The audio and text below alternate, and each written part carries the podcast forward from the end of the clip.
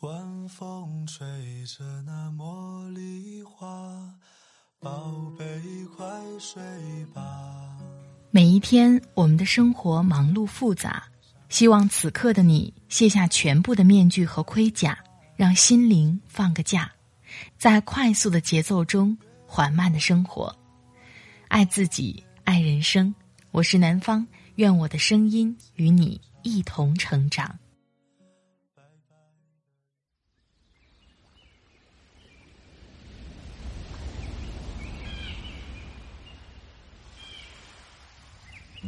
嗨，你好，这里是快节奏慢生活，我是南方。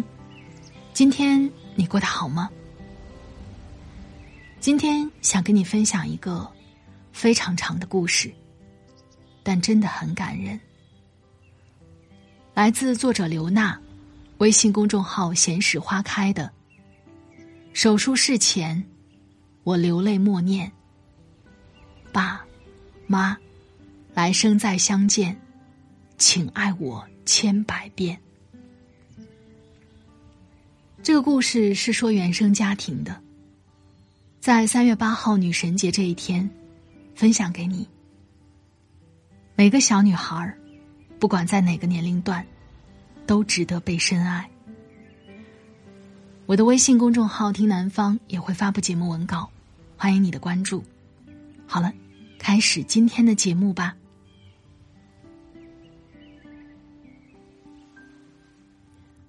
不是每个人都能遇到合格的父母，但是每个人都该找到合格的自己。不幸的人一生都在治愈童年，幸运的人一生都被童年治愈。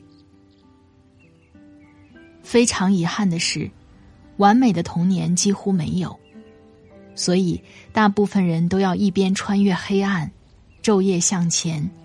一边治愈自己，重访童年，或者说，这两者是相辅相成的。因为去了远方，走向前去，所以回头看时，才能有新的理解和接纳。因为有了不一样的视角和格局，所以才明白了当初的挣扎逃离。也坚定了今天的步履不停。这篇文章来自一个女孩的倾诉。为叙述方便，采用第一人称。她说：“有着不幸原生家庭的孩子，都犹如蜗牛背着重壳，但这无法阻挡一切周游世界的梦想。”故事是这样的。面容慈祥的女医生摸了摸我胸部的肿块后，说：“姑娘，赶紧安排一下手头的工作，尽快做手术吧。”我摁着打颤的双腿，结结巴巴的问：“我的情况很糟糕吗？”他没有正面回答，只是拍了拍我的肩膀：“你还年轻。”应该没事儿。走出诊室的门，我大脑一片空白。看到就诊大厅里排队挂号的一群群黑压压的人头，影影绰绰，重合一起，又散落一地。我双眼一黑，险些摔倒。我本能的想给远在千里的父母打个电话。告诉他们，我病了，很可能是癌。我还没有结婚，我还在准备公务员考试。我想好好活下去，但是一个声音骤然在耳边响起：“你怎么不去死？我一眼也不想看见你。”这是去年我回家和父亲发生争执时。他指着我的鼻子骂的话，我只好拖着软绵绵的双腿，来到病房大楼前的长椅上，看着阴霾而寒冷的天空，眼泪簌簌而下。那时我才二十六岁，仿佛已过尽一生。我是家中的第三个女儿，据说我出生时刚剪完脐带，还没来得及穿衣服，一心想要儿子的爸爸，一看我是女孩儿，就拎着我的腿，要把我扔了。心疼我的外婆给了我爸两块钱，让他去公园门口给我算了一卦。算命先生说我命好，扔不得。我爸这才把我留下来，因为我妈和我爸结婚前有过短暂且不幸的婚姻，这让没有结过婚且封建思想很重的大龄青年我爸觉得我妈不干净。加之结婚后，我妈连生了三个女儿，这更是让成了绝户头的我爸喜怒无常，暴跳如雷。自我记事起，就常目睹我爸喝酒后，一遍遍殴打我妈的情景。扯头发，拳打脚踢，用麻绳把我妈绑在柱子上打，扯着我妈的头往墙上撞，把洗脚水泼到我妈身上。印象最深的是我读中学的一个寒假，我爸和我妈为准备年货起了争执。我爸睡到半夜还气不过，拿起斧头要砍我妈。我闻声跑过去，一边双手死死拽着我爸往下砍的手，一边跪在地上求饶：“爸爸，不要啊，不要啊！我不能没有你们啊！求求你冷静一下吧。”不知道是我的哭诉让我爸动了恻隐之心。还是他在我的哭声中冷静下来，最终我妈幸免于难。但成长中，这些交织着争吵、哭喊、辱骂、殴打的惊恐经历，就像程序编入电脑一样，植入我的记忆里。甚至多年后，我还常常做这样的梦：推开一扇又一扇门，最终看见我妈被我爸。打死在血泊里。每每这时候，寒气和悲痛灌进我的胸口，把我的心搅得生疼。我捂着心口从梦中醒来，泪水打湿了枕巾。天地寂静一片，寒夜孤独漫长。一个如惊弓之鸟的女孩。是会招来伤害的。她小心翼翼的讨好，忍气吞声的软弱，会吸引到更多人的攻击。从小学到初中，我都是校园欺凌的受害者。熟悉我们家情况的同学，到处在传我爸如何打我妈，如何打我的凶残和狠毒。这种可能无心，也可能有意的恶意。聚集了更多的恶意。我没有朋友，同学们都嘲笑我，往我凳子上吐口水，在我课桌里放虫子，趁我不注意绊我一跤。年幼无知却深谙人性的他们，比谁都知道，欺负我最保险。我那窝囊的母亲和暴力的父亲，压根儿就不会替我说话。更不要指望他们替我报仇。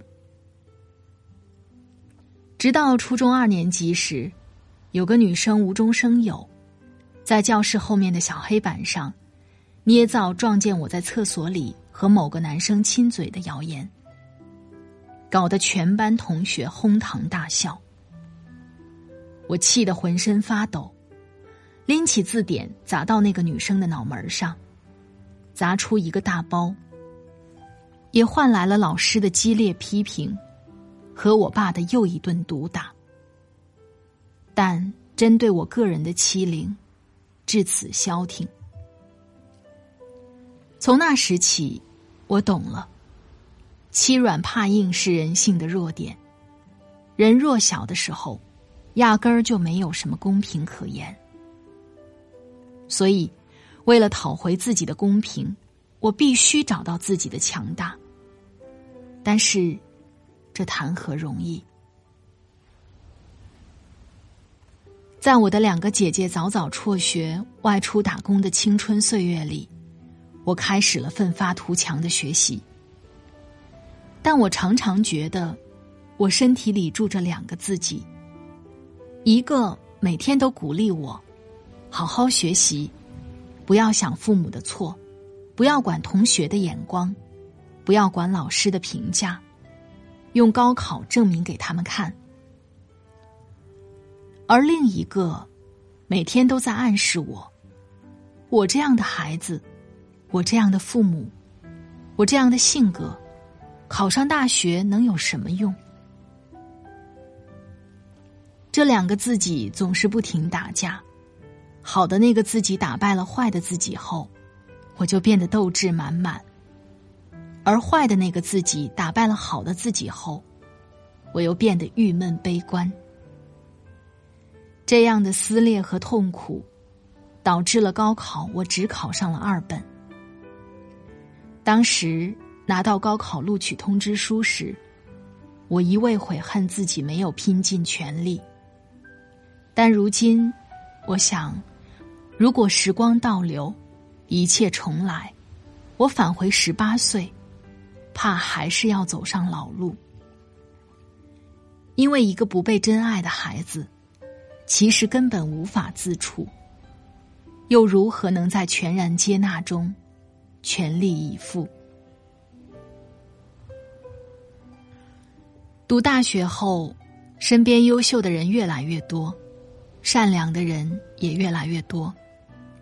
我从他们的友好和从容里，看到了自己的自卑和戒备，也明白要学习、要成长的地方太多太多。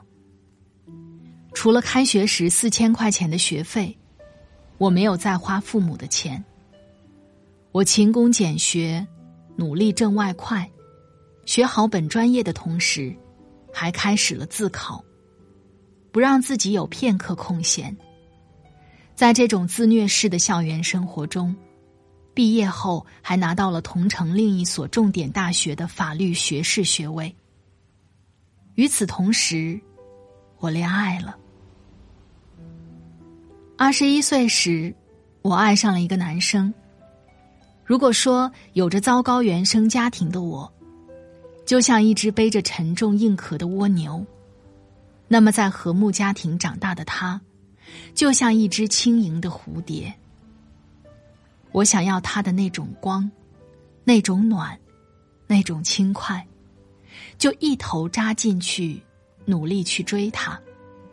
捧出二十多年珍藏的深爱、渴求和期待，亦或还有卑微、苦涩和幻想。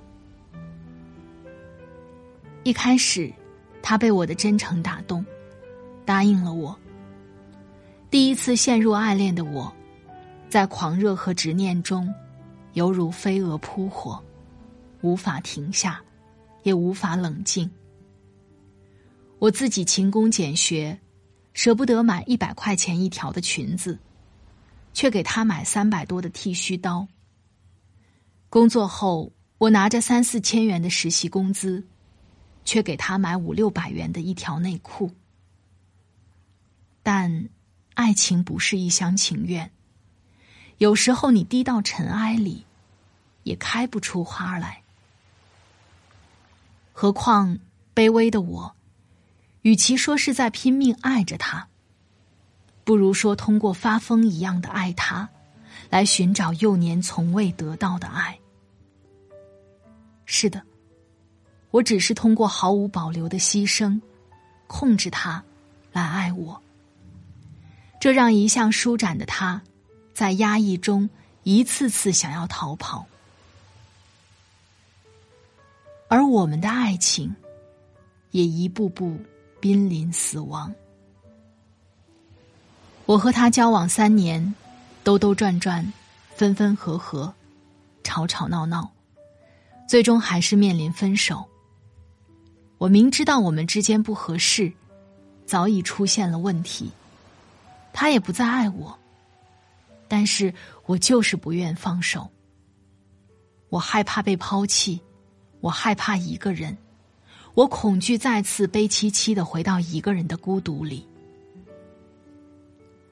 最后一次分手时，我向他和盘托出我的身世，我长久遭遇的暴力和欺凌，骨子里无法剔除的孤独感和不安全感，以及对父母又恨又怕又过分担心的矛盾心理。他痛苦的对我说：“我也想过和你过一辈子，但是你扑面而来的阴郁，总是吸走我的能量。”让我不快乐。你能不能像别的女孩子那样，轻松一点儿，快乐一点儿，明媚一点儿？你能不能？看着他不停的说出“你能不能”时，我就知道我们早已走散。心里有着太多伤的我，无法像别的女孩子那样。活得毫无负担，这是我的命。而自幼就活在庇护里的他，根本无法理解我为什么这么多苦。这是我们的缘，缘已尽，命却不由我。失恋后，我一度闭塞而抑郁，我常常觉得心里有个黑洞。白天忙碌的时候，这个洞一点点萎缩；一到晚上回到家里，这个洞就张开血盆大口，一点点将我吞噬。这个洞是那么阴冷，那么黑暗，那么幽深，我很害怕，就拼命往洞口使劲儿爬，边爬边哭：“救命啊！救命啊！”谁能救救我？然而，四周黑黢黢一片，混沌沌一坨，没有一个人来救我。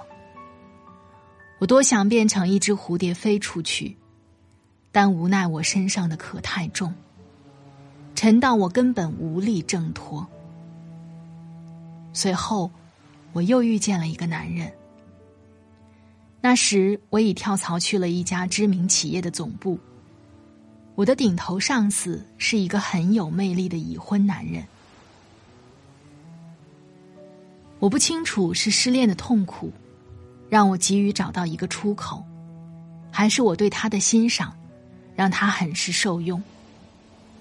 总之，他很信赖我，把重要的工作给我做，在我生日的时候送来了礼物。还时不时借工作之便请我吃饭，这点燃了我内心爱的感觉，但也一次次撞击着我的良知。我知道，如果我再往他面前走一步，就沦为自己最讨厌的第三者；而如果我后退一步，就会再次跌落那个黑洞。我害怕孤独。但如果用违背信仰和良知的方式，去拯救这份孤独，是不是会跌落更深的不安？所以在某个无法入眠的夜里，我网购了一份礼物回赠他后，给他写了一封长信。我告诉他，我人生的苦已经太多，我不能为了摆脱苦难。在刻意制造伤害。往后余生，我只想当一个坦坦荡荡的人，一点点从浓稠的阴影下挪到向阳的光芒里。此后，他对我果然公事公办，冷淡有加。我有点失落，但并不后悔。无论怎样。一个女孩子都不该借故堕落，而一个不惜借故堕落的女孩子，男人是无法伤害她的，因为她再孤单，也拒绝在自己的伤疤上一遍遍撒盐。就在我决定振奋精神、认真工作备考公务员的时候，一次体检打乱了我的秩序。我胸部有一个包块儿，穿刺检查后，发现有四厘米那么大，需要马上做手术。我想到最坏的结果，浑身冰凉，大脑一片空白，以至于从医院出来的时候，地铁都坐反了方向。我不知道给谁倾诉，才能排解内心的恐慌。出于惯性，我打给了已分手大半年的初恋。他事不关己的语气，让我感到心寒。又或者，他故意用这样的话，将我推到千里之外。手术前一天的晚上，我一个人躺在医院的病房里，一夜未眠，看着隔壁床上同样年龄做同样手术的另一个女孩。被父母疼爱有加，又小心翼翼的伺候着，我心里有说不出的哀伤。我多么希望我的父母也能这样，抱着我，安慰我，告诉我一切都会没事的。我想到小时候受的苦，成长中作的难，恋爱里遭受的痛，孤独一人在外打拼的艰辛。眼泪哗哗流个不停。哭过后，我看着医院病房楼外渐渐熄灭的万家灯火，暗暗对自己发誓：如果手术后的结果是好的，我一定一定好好活下去，好好爱自己，努力去成长，活成自由的模样。不再被任何人、任何事定义，亲生父母也不行。谢天谢地，手术后活检结果显示良性。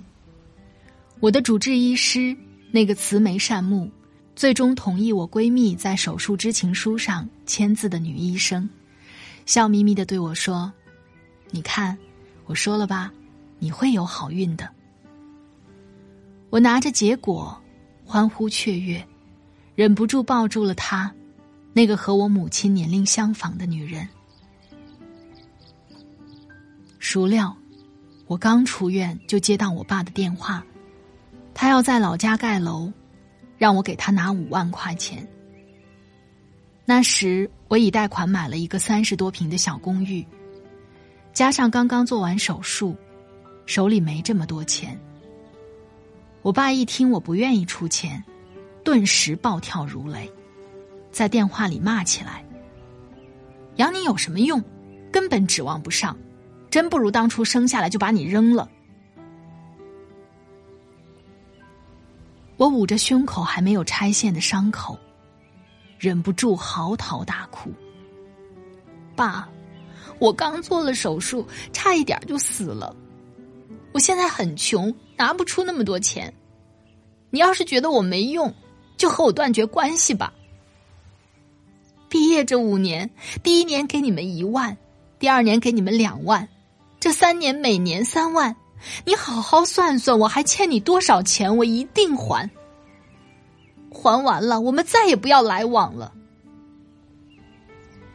这是第一次，我对我爸说这么狠的话。但我不后悔。仅仅几天后，我妈就哭着给我打来电话。电话里，她说她要离婚，再也不想和我爸过了。说我爸又迷上了打牌，天天不回家。他又控诉道：“生养的三个女儿，一个个都没有良心。大女儿远嫁东北，四五年不回家一趟。”二女儿远嫁广西，也联系不上。我就剩你了，你必须回来给我做主。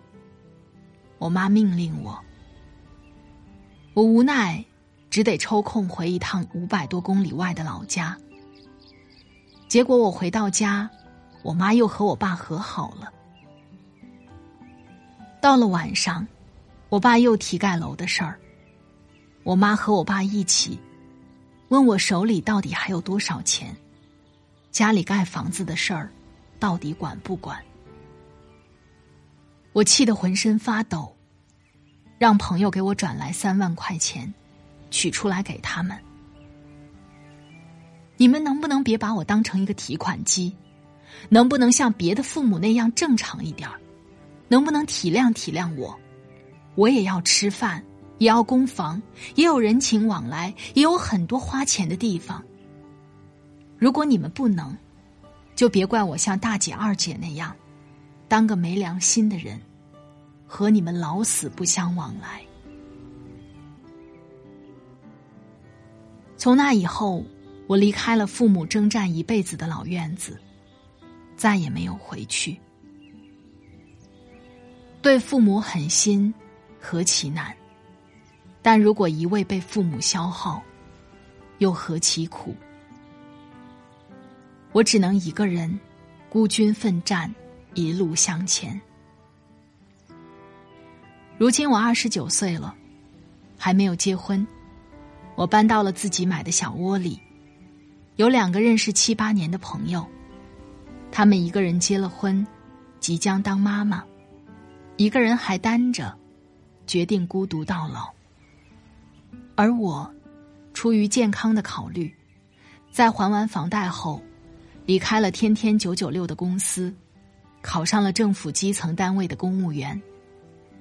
总有人给我介绍对象，我也抱着真诚的心，见了三五个，但最终的结局都是不欢而散。我不觉得一定要结婚，也不觉得一定不结婚。我想，婚姻应该是两个独立人的合伙经营。我要好好锤炼自己的心，让它饱满、自爱、充实、有力。只有这样，我碰到卑智具足的人时，才能在人群中一眼把他认出来。如果到最后，我始终没有遇见这样的人，那我也会好好待自己。去年秋天开始，我因为工作的关系，加入了一个法律公益团队。工作之余，我和其他义工一起，给那些没有钱打官司的人，提供一些法律援助。看到很多孤苦伶仃、上当受骗的留守老人。我也会想到我的父母，想到他们也正在快速老去，而身边没有一个子女。我以为自己一直恨他们，但那一刻，我才知道自己还牵挂他们。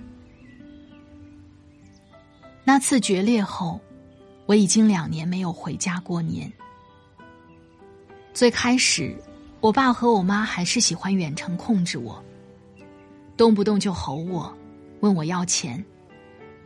在我上班的时候，在我生病的时候，在我身心疲惫的时候，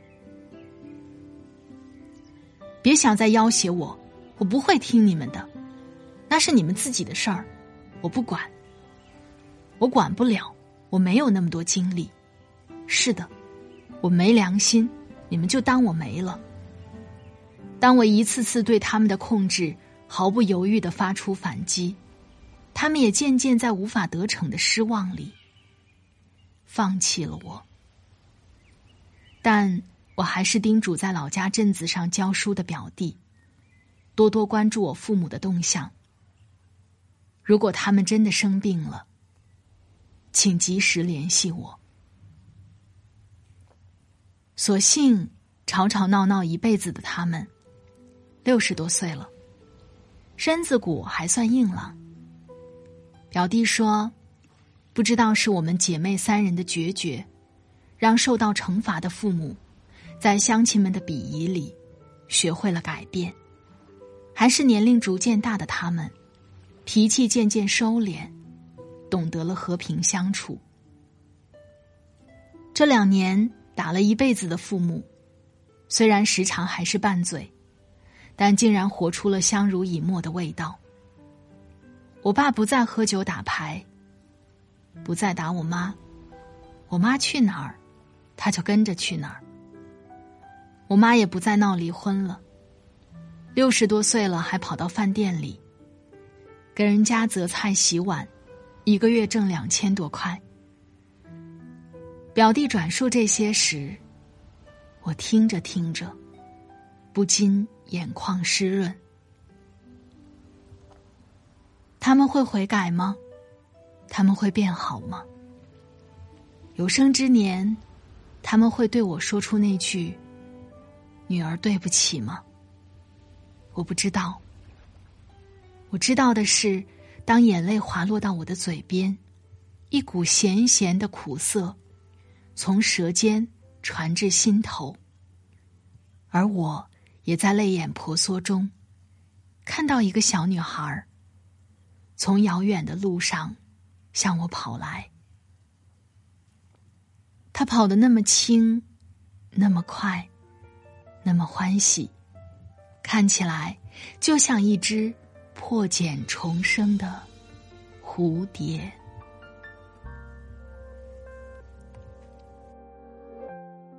黑色的背后是黎明。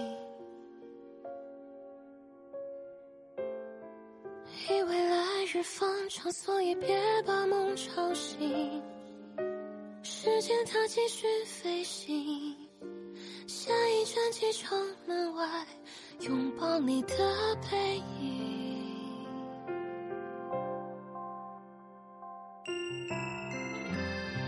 蓝色的背后是纯净。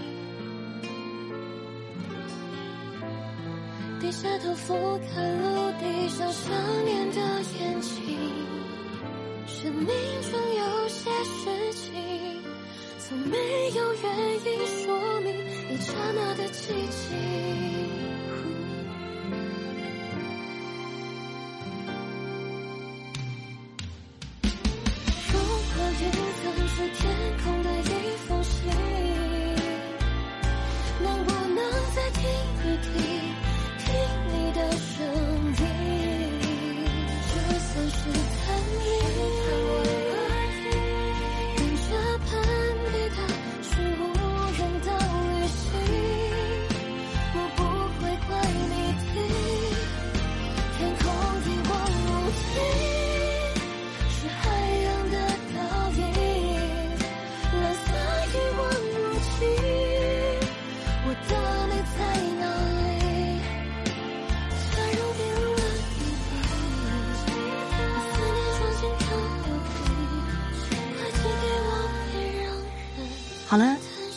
朋友，听了刚才的节目，不知道你的感受是怎样的？这篇文章我录了四十五分钟。我们没有办法去改变原生家庭，没有办法去忘掉过去的所有记忆，我们也没有办法去改变那个曾经伤害我们的父母。但是我们能做的，就是破茧成蝶，重新接纳自己。听完文章之后，你的感受是怎样呢？